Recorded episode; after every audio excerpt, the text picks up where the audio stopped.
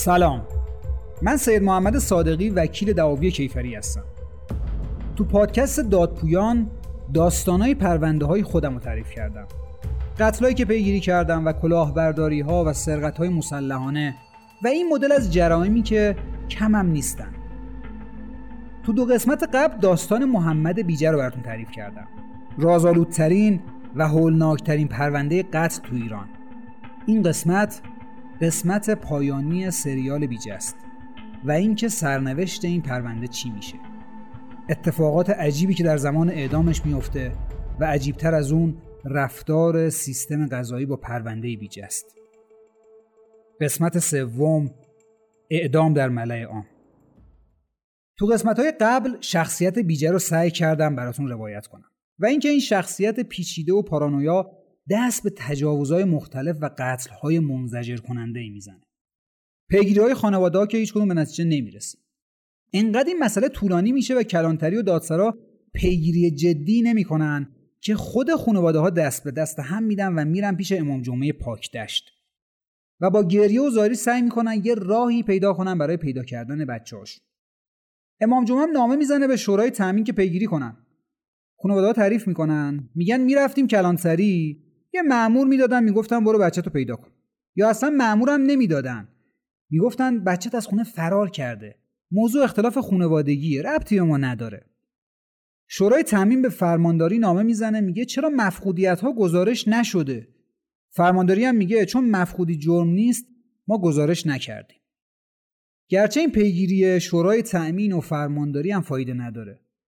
و چیزی که باعث میشه محمد بیجه پیدا بشه پیگیری خود خانواده هاست. یک سال بعد از اولین قتل یعنی 25 دوازده 1382 پدر احسان زاره مقتول 16 هم به کارگرای کوره آجرپزی مشکوک میشه و به کلانتری اطلاع میده و با گزارش اون علی اکبر بسیجه و پسرش محمد و کارگر افغانیشون دستگیر میشن. تو تحقیقات پرونده آخرین جایی که احسان زاره رفته خونه بیجه است. تو تحقیقات سرنخی که وجود داره می‌رسه به خانواده بیجه چون احسان میاد خونه اونا و با برادرش مهدی دو چرخ بازی می‌کنن. و بعد میره پیش محمد برای دیدن کبوتراش. و بعد محمد بیجه میگه کبوترامو دید و از خونه رفت بیرون. و اینجاست که دیگه تحقیقاتی انجام نمیشه. و محمد بیجه آزاد میشه. نقطه فاجعه بار داستان اینجاست که بازپرس پرونده میگه به دلیل شلوغی تحقیقات کاملی نکردیم. و محمد بیجه و پدرش رو آزاد کردیم. این موضوع شاید از قتلای بیجه هم هولناکتره که قاتل وارد دادسرا میشه ولی به بهانه اینکه شلوغ بودیم و کار داشتیم به پرونده رسیدگی نمیشه. اتفاقی که هنوز بعد از بیست و اندی سال از اون ماجرا هنوزم تو دادگاه ها و دادسراهامون می‌بینیم. یه مدت محمد بیجه کنار می‌کشه از داستان. خودش چیزی نگفته. ولی احتمالا به خاطر ترس از گیر افتادن یا هر چیز دیگه ای این کار رو دیگه انجام نمیده. ولی قتل بعدی حدود پنجاه روز بعد یعنی 20 مرداد 1383 اتفاق میافته. ولی دیگه محل قتل کوره آجرپزی آج و اون اطرافش نیست. این بار به سمت باغناری و کانال آب میره و قتلای بعدی اونجا اتفاق میافته.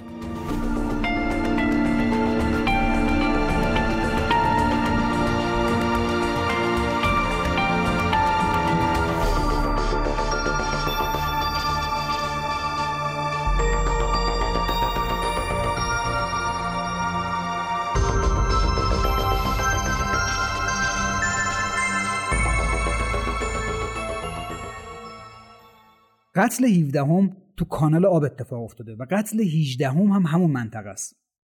اطلاعاتی که موجوده اینه که بچه رو به سمت کانال آب تو باغناری میکشونه و با سنگ تو سرش میکوبه و دهنش رو با گل پر می‌کنه. اینجاست که می‌فهمه یکی از ته باغ داره نگاش می‌کنه. بچه رو بیجون رو زمین ول می‌کنه و فرار می‌کنه. نقطه پایانی داستان بیجه با بقیه داستان متفاوته. داستان از اینجا شروع میشه که می‌بینه سه تا بچه دارن دم کانال آب فوتبال بازی می‌کنن. میره سمتشون و هر ستا رو به قتل میرسونه. البته تو اعترافاتش تو کلانتری میگه با همدستی علی باقی ستا رو گرفتیم و بهشون تجاوز کردیم و کشتیم. ولی بعدا تو دادگاه میگه تنها بودم و خودم بهشون تجاوز کردم و کشتمشون. و اینکه چطوری سه تا بچه رو با هم به قتل رسونده جز ابهامات پرونده است و خودش هم توضیحات درستی نمیده. پدر یکی از این ستا بچه که افغانی بوده تو افغانستان پلیس بوده. خودش شروع می‌کنه به تحقیق کردن که چه بلایی سر پسرش اومده. یه سری سرنخا به دست میاره. مثلا اینکه بچهش رفته سمت کانال آب و با دو نفر دیگه بوده و اینکه چند تا شاهد هست که بچهش کجا رفته. اول خودش میگرده ولی چیزی پیدا نمی‌کنه. تو باغناری علی باقی رو می‌بینه و بهش میگه بچه‌مو نیدی که علی باقی هم با عصبانیت میگه نه نیدم چرا هر کی بچهش گم میشه میاد سراغ من؟ نه نیدم همین باعث شکش میشه. میره پیش پلیس میگه به این آدم مشکوکم. چون پیش هر کی رفتم گفتم بچه‌مو نیدی گفت نه نیدم ولی به این که گفتم شاکی شد و داد و بیداد کرد. به پلیس میگه احتمال زیاد علی باقی یه خبرایی از ماجرا داره. دستگیرش کنید تا ازش اطلاعاتی در بیاریم. باغناری تو حوزه استحفاظی تهران و شهر ری بوده.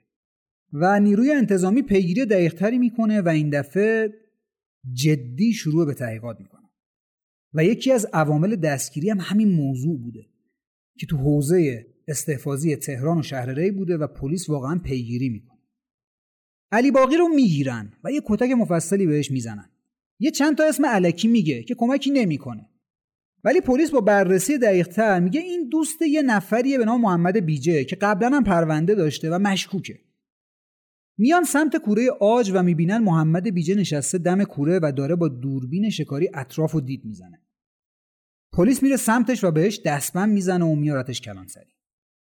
بعد دستگیری شروع می‌کنه به اعتراف کردن به تمام قتل ها و تمام جزئیاتش و یکی یکی ماجرای قتل رو تعریف می‌کنه. و محل دفن اجساد رو به پلیس آگاهی نشون میده. تمام جزئیات رو یادش بود و حتی می‌دونست کی رو کجا کشته. و اینکه بچه ها چه لباسی تنشون بوده اون روز. تو دادگاه انقدر دقیق جزئیات رو مطرح می‌کنه و رسانه ها همین موضوع رو پوشش میدن که رسانه های زرد میگن این آدم سرشار از استعداده. و حتی دکتر سفرچی که پایان نامش موضوع قتلای بیجه است تو مصاحبهش میگه انقدر این آدم رو بزرگ کرده بودن که داشت با انیشتین مقایسه می‌شد و می‌گفتن این آدم یه نابغه است. در حالی که طبق نظر روانشناسای پرونده آدم باهوشی نبوده. چون آدم باهوش آدمکش نمیشه. می‌خواستم با باهوش نشون دادن این آدم فشل بودن سیستم غذایی رو لاپوشونی کنن و حتی این موضوع به فراموشی سپرده بشه. که موثرم بود چون خانواده هم باور کرده بودن. یکی از خانواده ها می‌گفت دیگه بیجه دستگیر شد دیگه و پاکتش اوضاعش خوبه و دیگه قاتلی نیست اینجا. و خانواده ها نمی‌رفتن دنبال آموزش به بچه هاشون که مراقبت کنن از اونا گرچه این خانواده ها بچه های دیگه هم داشتن. و جامعه هنوز دچار بحران بود. ماجرای بیجه جنجال بزرگی تو جامعه و سیستم غذایی ایجاد می‌کنه و همه سعی می‌کنن همدیگه رو مقصر بدونن. نیروی انتظامی تقصیر رو گردن سیستم غذایی میندازه و سیستم غذایی نیروی انتظامی رو مقصر می‌دونه. آقای رئیسی معاون وقت قوه قضاییه همه رو مسئول این ماجرا می‌دونه و دستور رسیدگی سریع به پرونده رو میده. نهایتا مسئولین عذرخواهی می‌کنن. و برای دلجویی خانواده ها همه مسئولین پای کار میان. حتی دادگاهی تشکیل میشه و به تقصیر مسئولین رسیدگی می‌کنه. شاید این داستان تنها جاییه که مسئولین از مردم عذرخواهی می‌کنن. گرچه تقصیر رو گردن امکانات کم میندازن ولی هیچ کس قبول نمی‌کنه. پرونده تو دادگاه کیفریه که تهران تشکیل میشه و جلسات متعددی برای رسیدگی به اتهامات جانیان پاکدشت برگزار میشه. بیجه وارد دادگاه میشه و تو این جلسات شروع به توضیح تک تک جنایاتش با جزئیاتش می‌کنه. جلسات دادگاه همیشه با تنش روبرو بود و خانواده ها تحمل شنیدن داستانا رو نداشتن. حتی بعضی از خانواده ها هنوز باور نمی‌کنن کار محمد بیجه است. بعضیاشون به بیجه میگن موقعی که بچه‌مون گم شده بود تو با ما داشتی محله ها رو میگشتی که بچه‌مون رو پیدا کنی. خیلی از خانواده هم تو دادگاه فریاد می‌زنن که نمی‌خوایم تعریف کنی و جلسه دادگاه رو به هم میریختن بیجه تماما به جنایاتش اقرار می‌کنه.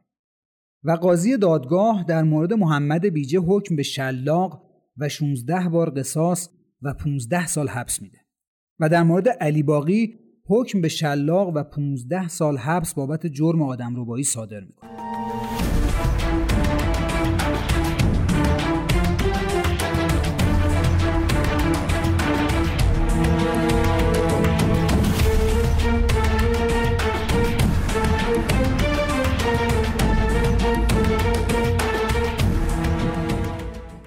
سه نفر از خانواده هم انقدر از نظر مالی ضعیفن که به جای قصاص دیه می‌خوان نقطه عطف پرونده بیجه جاییه که قاضی سراج به عنوان رئیس دادگاه کیفری استان تهران دستور میده به خاطر کوتاهی که تو پرونده انجام شده و باعث عزادار شدن خیلیا شده به همه خانواده ها دیه پرداخت بشه.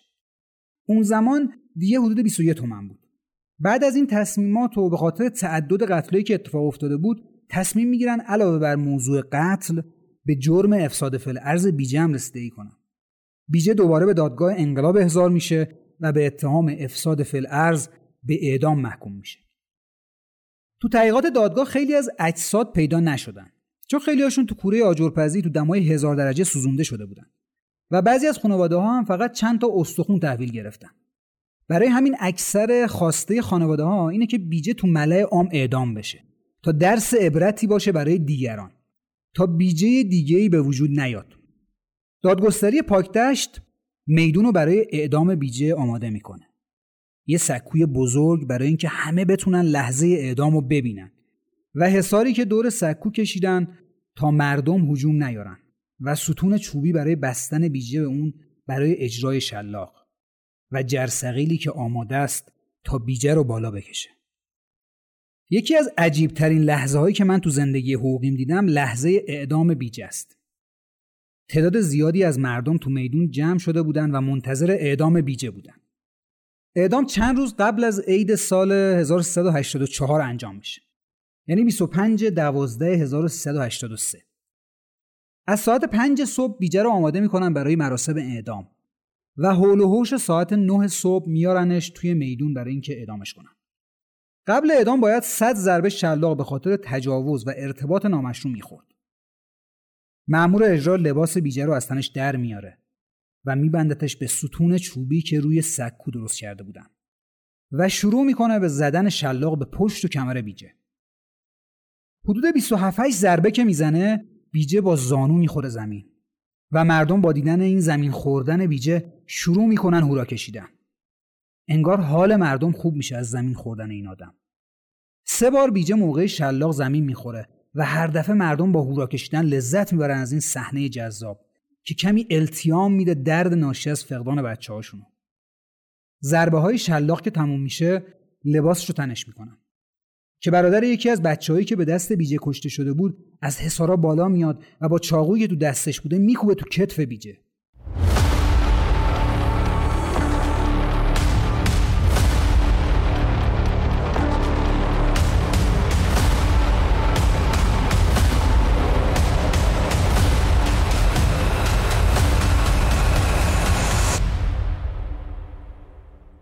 صحنه اعدام بیجه رو که نگاه کنید لباس بیجه از پشت خونی شده.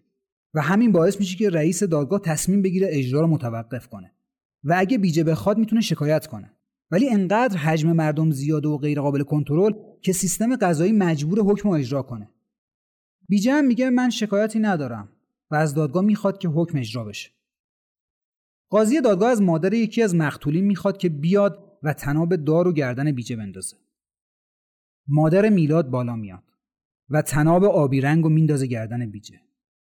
تو چشمای بیجه زل می‌زنه و داد می‌زنه چرا بچه من؟ چرا بچه من؟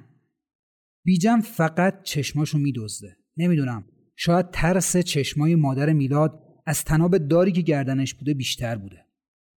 تنابو که گردنش میندازن جمعیت میره عقب و جرسقیل شروع می‌کنه به بالا رفتن. بالا میره و بیجه کوچیک و کوچیکتر میشه.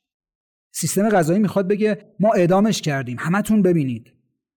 نزدیکای ظهر بود که اعدام انجام میشه و قائله خاتمه پیدا می‌کنه. جذابترین قسمت ماجرا برای من حقوقی اینجاست که طبق پیشنهاد آقای سراج رئیس دادگاه کیفری استان تهران قرار شد به همه خانواده های قربانیان دیه پرداخت کنند. این موضوع کمی مخالفت داشت با قوانینمون ولی به دلیل اینکه سیستم انتظامی و قضایی قصور کرده بودند راضی به اون موضوع شدن فردای روز اعدام اعلام کردن تو دادگستری پاکدشت جمع بشین و چکای دیه رو بگیریم چکای دیه برای ورسه متفاوت بود دیگه و پدر و مادر و خواهر و برادر هر کدوم چک خودشونو می‌گرفتن طبقه دوم دادسرا جمعیت زیادی اومده بود و قرار بود یکی یکی بیان و چکا رو بگیرن که یه دفعه صدای زجه مادر پدر رو بلند شد و همه داشتن اسم بچه هاشون رو صدا می زدن. صحنه عجیبی بود که واقعا قابل باور نبود. احتمالا خانواده ها صحنه که بیجه براشون تعریف می‌کرد و به یاد می آوردن و حالا پولی که بابت خونه بچهشون داشتن می‌گرفتن. نمی‌دونم. نمی‌دونم تو ذهن خانواده ها چی میگذشت و چی تو دلشون بود ولی صحنه وحشتناکی اون روز توی دادگستری پاکدشت اتفاق میافته با همه اون هیاهو بالاخره خانواده ها چک رو می‌گیرن و میرن ولی تا وقتی این حاشیه نشینی وجود داره ماجرای بیجه تموم نمیشه و هنوز تو سال 1401 می‌بینیم این جرایم خشن تو گوشه گوشه این کشور داره اتفاق میافته.